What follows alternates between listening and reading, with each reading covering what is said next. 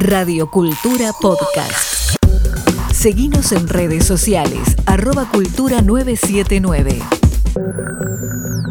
Me parece que estamos con comunicación, tenemos una invitación, estoy muy contento porque haya aceptado salir al aire y charlar con nosotros en este contexto de... Seguimos reflexionando en torno de los 40 años de la guerra de Malvinas y esos inicios, ese albor de la democracia recuperada que va a cumplir también dentro de muy poquito 40 años, vamos a hablar con un protagonista de aquellos tiempos, un joven dirigente juvenil de entonces, diputado nacional, más tarde ministro del Estado, Federico Storani. ¿Cómo te va, Freddy? Buenos días. ¿Cómo estás? Gracias.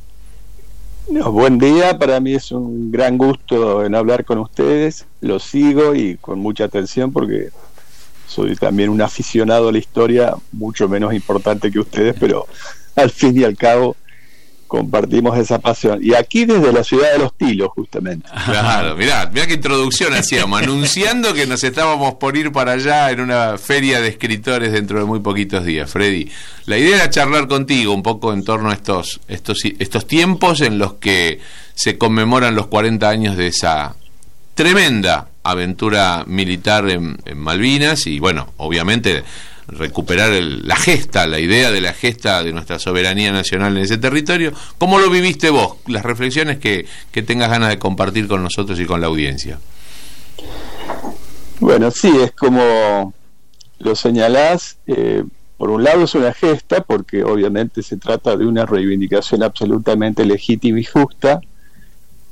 No olvidemos que Malvinas, digamos, este, es desde nuestra independencia heredada, digamos, de la colonia española una posesión absolutamente nacional, argentina, no hay duda sobre su soberanía, no solo por las razones que tantas veces se han aducido desde el punto de vista de la extensión de la plataforma territorial y demás, sino por razones también históricas, entre otras, desde la independencia se nombraron 19 gobernadores, es decir, hubo actos manifiestos de, administración sobre las islas hasta que se produjo el, despojo por violencia, como fue en el año 1833. Ahora, ¿cómo la viví yo en ese momento? Dicho lo primero, digo también que fue la viví desde el principio como un gravísimo error estratégico porque yo creo que el gobierno militar en ese momento intentaba solamente ganar popularidad de una situación muy deteriorada que ya tenía en lo económico-social. Recordemos que el país había sido convulsionado dos días antes, el 30 de marzo, con todas las plazas ocupadas, y que apenas dos días después vitoriaba, digamos, por esta reivindicación tan justa y lamentablemente en Espejo se encontró del otro lado con la ideóloga de la llamada revolución conservadora, que también tenía una situación extremadamente compleja en lo económico social, porque había avanzado sobre conquistas muy importantes sociales, fundamentalmente de autoría del laborismo británico, mm.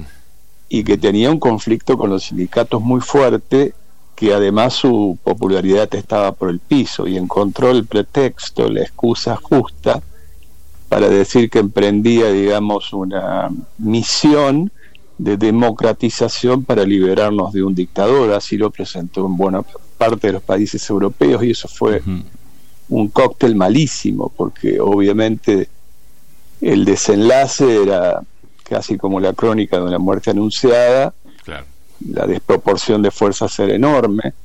Nunca hubo neutralidad por parte de los Estados Unidos de Norteamérica, a pesar de la mediación de Alexander Haig en su momento como secretario de Estado. Todos sabemos que existe una alianza estratégica histórica entre el Reino Unido y Estados Unidos y por lo tanto la suerte estaba sellada. Lo que traigo simplemente como positivo es que eso desencadenó lo que se llama un proceso de transición de ruptura desde el autoritarismo a la democracia y el surgimiento de un emergente que supo ver ese momento y lo dijo públicamente como fue el liderazgo de Raúl Alfonsín. Federico, Eduardo Lázaro, y un gusto charlar contigo. ¿eh? El gusto es mío, te escucho también con mucha atención siempre. Bueno, muchas gracias. Eh, te digo que en eso la historia tiene la ventaja de que lo que digamos no nos hace penalmente responsables, así que podemos estar tranquilos ahí. Bueno, eh, te quiero hacer una pregunta como hombre de Estado. Vos has ocupado responsabilidades muy importantes en cargos electivos y en cargos ejecutivos del Estado. Y en Malvinas se ve algo que después se reitera en algunos momentos de la Argentina, que es la alienación respecto de la realidad, es decir, la convicción de que el relato es verdadero. ¿No? Porque el relato es una necesidad. La, historia es una cosa y lo, que nosotros discutimos son los relatos de la historia, pasa con la política también. Pero el problema es cuando el relato logra desanclarse de la realidad y entonces teníamos a Galtieri recordando que era un general majestuoso y que Estados Unidos nunca lo iba a traicionar porque con los servicios que le brindamos en Sudamérica, en Centroamérica, yo este tema lo pude hablar con quien era ministro de Educación en aquel tiempo, que era Cayetano Lisiardo, un buen hombre que no podía creer las cosas que se discutían en la reunión de gabinete, ¿no? Eh, ¿Por qué tenemos esa tendencia que nos lleva a estrellarnos contra la pared? Sí, es una tendencia que yo creo que es un rasgo de inmadurez muy grande que comparto en el 100%, ¿no? Tal vez las sociedades requieren un tiempo mayor de maduración en temas tan importantes, justamente cuando se trata de gestas. Mira, eh, mientras hablaba recordaba que justamente a mis alumnos permanentemente les digo que la mala evaluación del gobierno militar encabezado en ese momento por Galtieri, entre otras cosas, era porque en una gira reciente que había hecho por Estados Unidos lo habían calificado como personalidad majestuosa. Y esto era así en pago por los servicios que en ese momento la dictadura argentina, los militares argentinos hacían para instruir a los contras en una situación álgida de, de crisis como era la situación de Nicaragua, ¿no es cierto? Tanto desde el sur como desde el norte de Nicaragua intentaban instruir a movimientos contra insurgentes. Claro.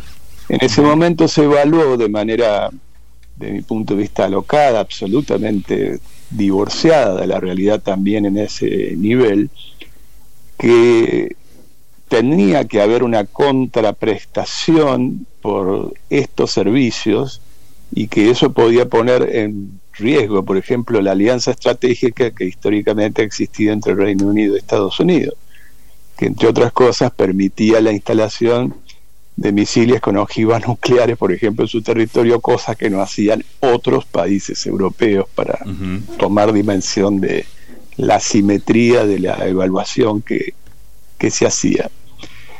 Y de fondo, lo que quedó marginado era la mayor conquista que había hecho la Argentina en la reivindicación de Malvinas. Ah, muy bien, muy bien ese recuerdo. Que fue la, la resolución 2065 del año 65, ¿no? Del gobierno de Arturo Ilia. Ajá. Porque justamente en el proceso de descolonización se utiliza como norma general el principio de autodeterminación de los pueblos, pero hay algunas excepciones y justamente Malvinas es una excepción que así había sido reconocido y se la toma como un tema de desmembramiento territorial, de integridad territorial. Y ese tema tan importante, una conquista eh, con la cual nosotros teníamos que hacer permanentemente la profundización para nuestra reivindicación histórica, con la guerra, por supuesto que se postergó.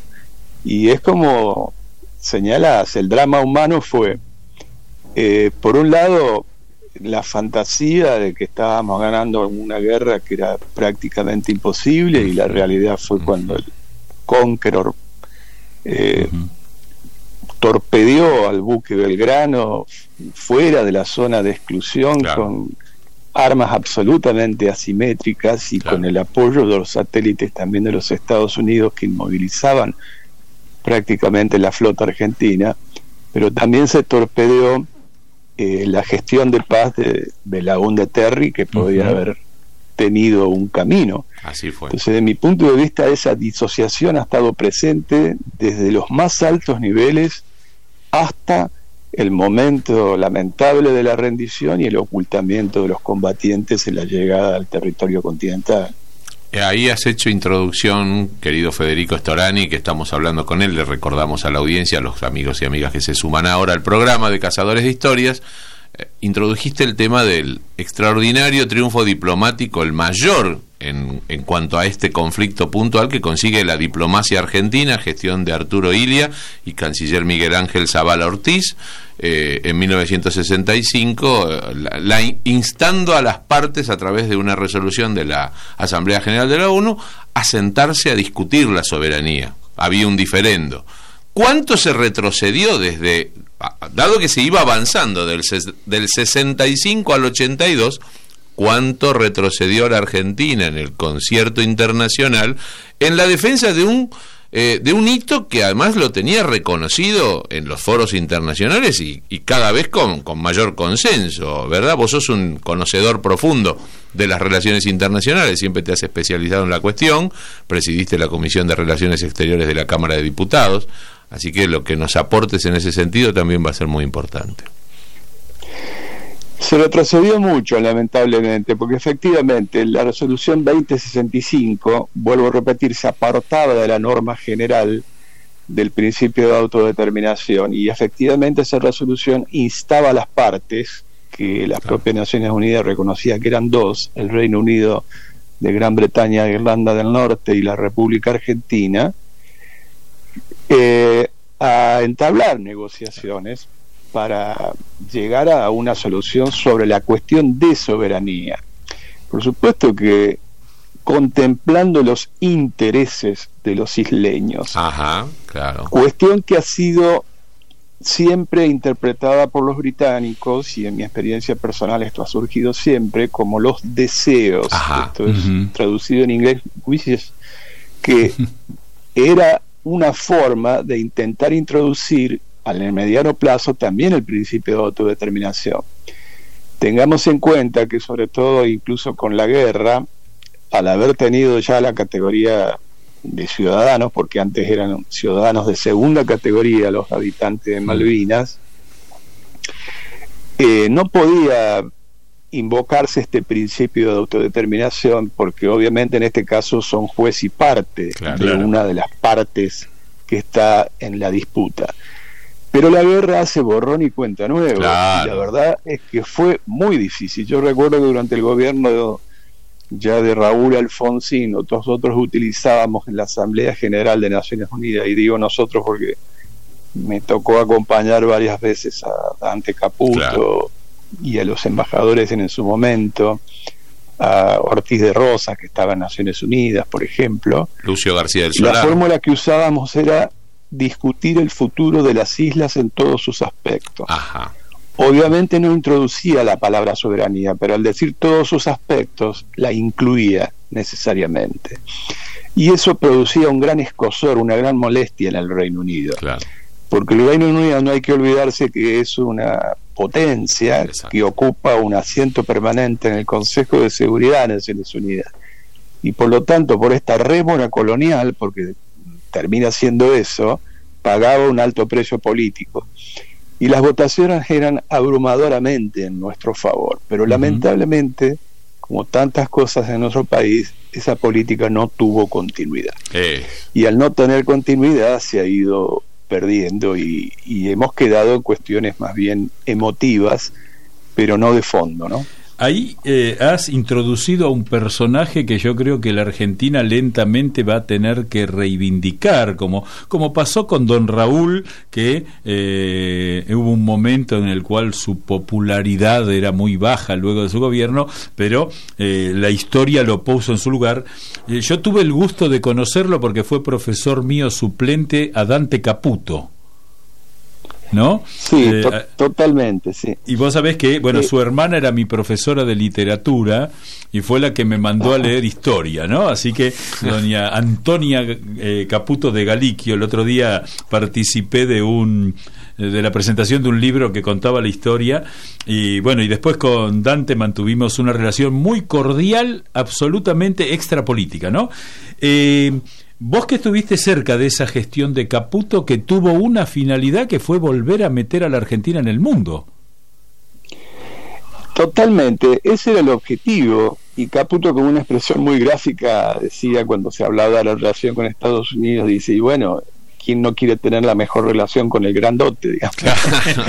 no hay que pelearse con él. Pero era una síntesis perfecta de que uno debería mantener un mundo que tendía a la globalización. Claro. El mayor nivel de autonomía, pero no buscar absurdamente enemigos y utilizar todos los foros internacionales para reinsertar a Argentina en el mundo con el prestigio que significaba la democracia reconquistada con el liderazgo de Alfonsín, que tuvo un rebote extraordinario en todos los países vecinos, Uruguay, Bolivia, Brasil, Chile mismo, en cuanto a la restauración democrática, y que por supuesto eso le daba una fuerza moral que obviamente no había tenido durante la dictadura militar. Y en buena medida ese objetivo se cumplió. Argentina volvió a tener un, papel importante en esa etapa que nos permitía tener votaciones abrumadoramente favorables en la Asamblea General de Naciones Unidas, entre otras cosas por la cuestión de Malvinas. Mira, vos trajiste de vuelta el tema de la restauración democrática y de, y de todo lo que trajo a la Argentina de prestigio, el, ser el país, eh, la nave insignia de la redemocratización de Sudamérica. Y en estos días, precisamente, empezó la Semana Santa y también recordamos esa fatídica Semana Santa de 1987, en esos primeros años de, la restauración democrática, ¿no? Esos pasos de la transición que estaba, era tan endeble y cómo había que cuidar esa institucionalidad recientemente recuperada y el cimbronazo que significó para la sociedad en su conjunto, para el gobierno de Raúl Alfonsín, del que vos eras una parte fundamental, un exponente eh, protagónico, eh, cómo pasó ese episodio y las consecuencias que tuvo para la continuidad de esa transición democrática.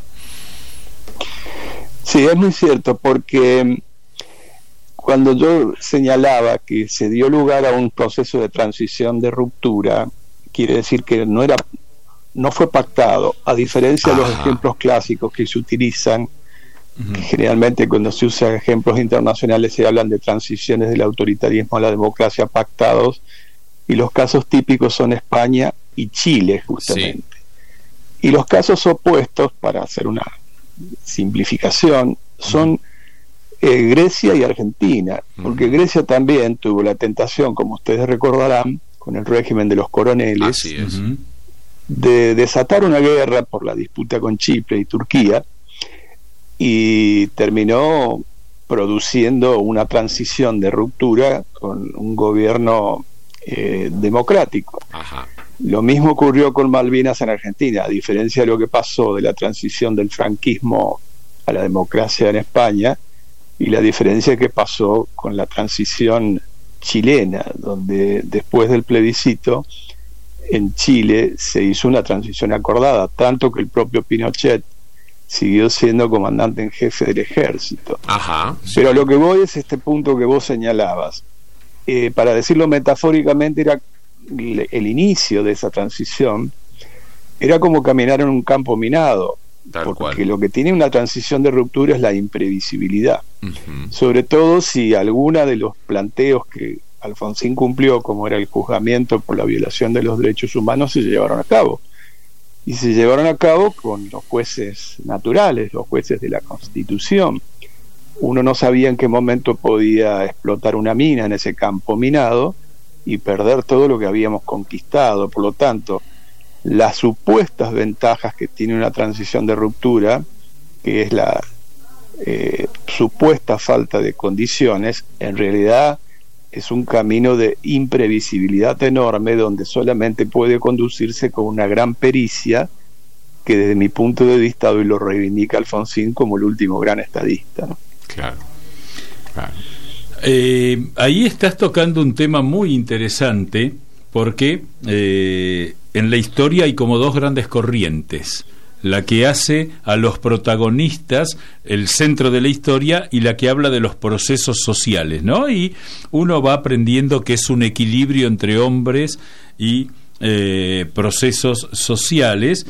Alfonsín claramente fue el hombre del momento. Yo siempre que veo en su tumba que está la única placa es el preámbulo de la Constitución, el acierto de Alfonsín de haber entendido que la Argentina tenía que reconstruir el derecho desde sus primeras palabras, porque es un símbolo extraordinario, eh, lo convierte en un eh, realmente en un prócer. Ahora, también la política argentina tanto con Alfonsín como luego con Menem era una política de diálogo político permanente, dejando de lado las de discusiones sobre las políticas, ¿no es cierto?, de las cuales podemos estar de acuerdo con unas o desacuerdo con las otras, pero había capacidad en los líderes políticos de sentarse y hablar.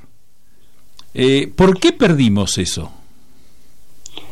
Bueno, yo creo que en ese sentido sí hemos involucionado, lo tengo que decir lamentablemente, yo era uno de los ingenuos que pensaba, porque integré el primer parlamento, que con el correr de la, del tiempo y de la democracia se iba a ir mejorando la calidad. Lamentablemente creo que no, se ha ido produciendo una degradación, no solamente institucional, sino también de representación en buena medida.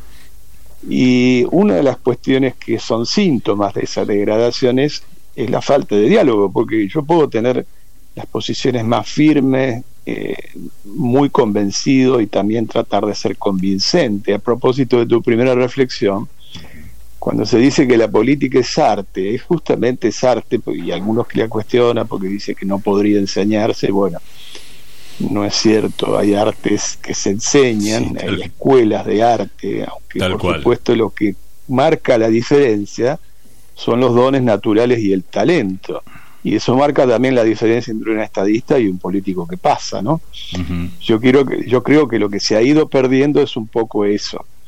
Esa esa cultura, esa educación política que implicaba que podemos tener fuertes identidades, defenderlas con, a capa y espada, pero también tener la suficiente flexibilidad de saber que también si la política tiene una categoría de lo posible, el arte de lo posible, es la necesidad de la mediación en los conflictos para superarlos con la política, porque las sociedades complejas tienen cada vez más conflictos.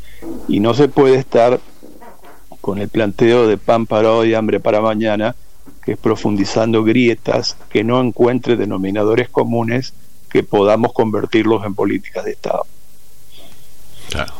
Freddy, la verdad, eh, hemos pasado un rato sumamente agradable charlando con vos. Yo no quisiera despedirte, el programa tiene una hora de duración, pero me gustaría, antes de, que te separes del, teléfono y, los oyentes aprovechen estos, estos minutos, eh, Federico Storani, que nos cuentes algo más sobre el futuro. Vos que sos un hombre de la política, que no has renunciado nunca a la acción política, aunque no tengas hoy el, mismo protagonismo que tenías en tiempos de la restauración democrática, de la que hemos compartido algunas reflexiones y tus vivencias personales. Eh, un mensaje para el futuro, para la sociedad y para quienes hoy tienen la responsabilidad de mejorar la calidad de la representación política. Lo señalaste vos recién categóricamente cuando dijiste que era esperable que en la consolidación democrática, que nosotros vamos ya a entrar en estos 40 años, estas cuatro décadas, eh, no, se ha, no se ha verificado de esa manera. Deberíamos estar mejor y todo indica que no estamos mejor que hace 40 años en términos de calidad institucional y de calidad del, ejercicio de la política, esa actividad tan noble que tiene el ser humano. Así que me gustaría escucharte, nos gustaría escucharte, eh, así no solamente hablamos de historia, hablamos también un poco de futuro. Bueno, te agradezco porque en realidad sigo pensando que la política, a pesar de todo, sigue siendo el único instrumento de transformación de la realidad en un ámbito democrático, ¿no es cierto? La, política con una base de legitimidad democrática, con la expresión de la soberanía del pueblo libremente expresada. Por lo tanto, a eso ascribo, eso casi dogmáticamente y, creo en eso. Eh, me sumo a aquellos que hoy tratan de un poco aquietar los ánimos y vuelvo a repetir, buscamos ámbitos institucionales que permitan encontrar algunos denominadores comunes que se conviertan en políticas de Estado, perdurables en el tiempo. Eh, algunas veces hemos propuesto la posibilidad de que por ley se constituyera el Consejo Económico Social y no por decreto para tener mucha mayor legitimidad. Así es. Y también por los antecedentes legislativos que este instrumento tiene, porque no va a haber soluciones mágicas, ni tampoco de un partido individualmente considerado. La tendencia en el mundo es que es una etapa de coaliciones. Correcto. De coaliciones que pueden tener mayores o menores coincidencias y que otorguen gobernabilidad. Nosotros hemos logrado equilibrio y control, hemos logrado también alternancia en el ejercicio del poder, pero realmente no hemos todavía construido, y no es un juego de palabras, una alternativa política con contenidos de política de Estado que tengan perdurabilidad en el tiempo. Me ascribo entre los que estamos trabajando para ese objetivo y por supuesto optimismo no me falta. Creo que finalmente la sensatez se va a imponer y que la descalificación de la política como actividad no es nada nuevo, sino que tiene rémoras absolutamente antiguas y autoritarias, entre otros decir, por ejemplo, casta política es repetir textualmente lo que dice un sector de extrema derecha en España, como Vox, por ejemplo, que es heredero del falangismo, del franquismo, y poco tiene que ver con la vida democrática. Además, no entres en la casta política si no crees en ella. Exactamente, pero además yo hago política para tratar de mejorarla, como todas las cosas. Tal cual, tal cual. Pero no existe un instrumento que la sustituya. ¿no? Exactamente. Freddy, gracias, ¿eh? Muchísimas un gustazo escucharte y bueno, te mando un abrazo muy grande. Bueno, gracias a ustedes y a disposición para cualquier otro momento. En algún momento vamos a charlar de... Vos sabés que eh, Arnold Toynbee decía que hay que esperar 20 años para hablar de los hechos históricos, que los historiadores tenemos que tener esa prudencia. Así que ya hay algunos temas que me gustaría mucho hablar con vos, seguramente a Diego también, eh, respecto de tu gestión como ministro del Interior, que fue clave en un momento clave de la historia. ¿Te, parece bien? Bueno, con, con muchísimo gusto, con muchísimo gusto a disposición. Tengo un gran respeto por ambos, así que les mando un abrazo y con gusto aportar lo que pueda. Muchas gracias, muchas gracias. Gracias, Freddy. Saludos. Escucha nuestra programación en vivo en fmradiocultura.com.ar.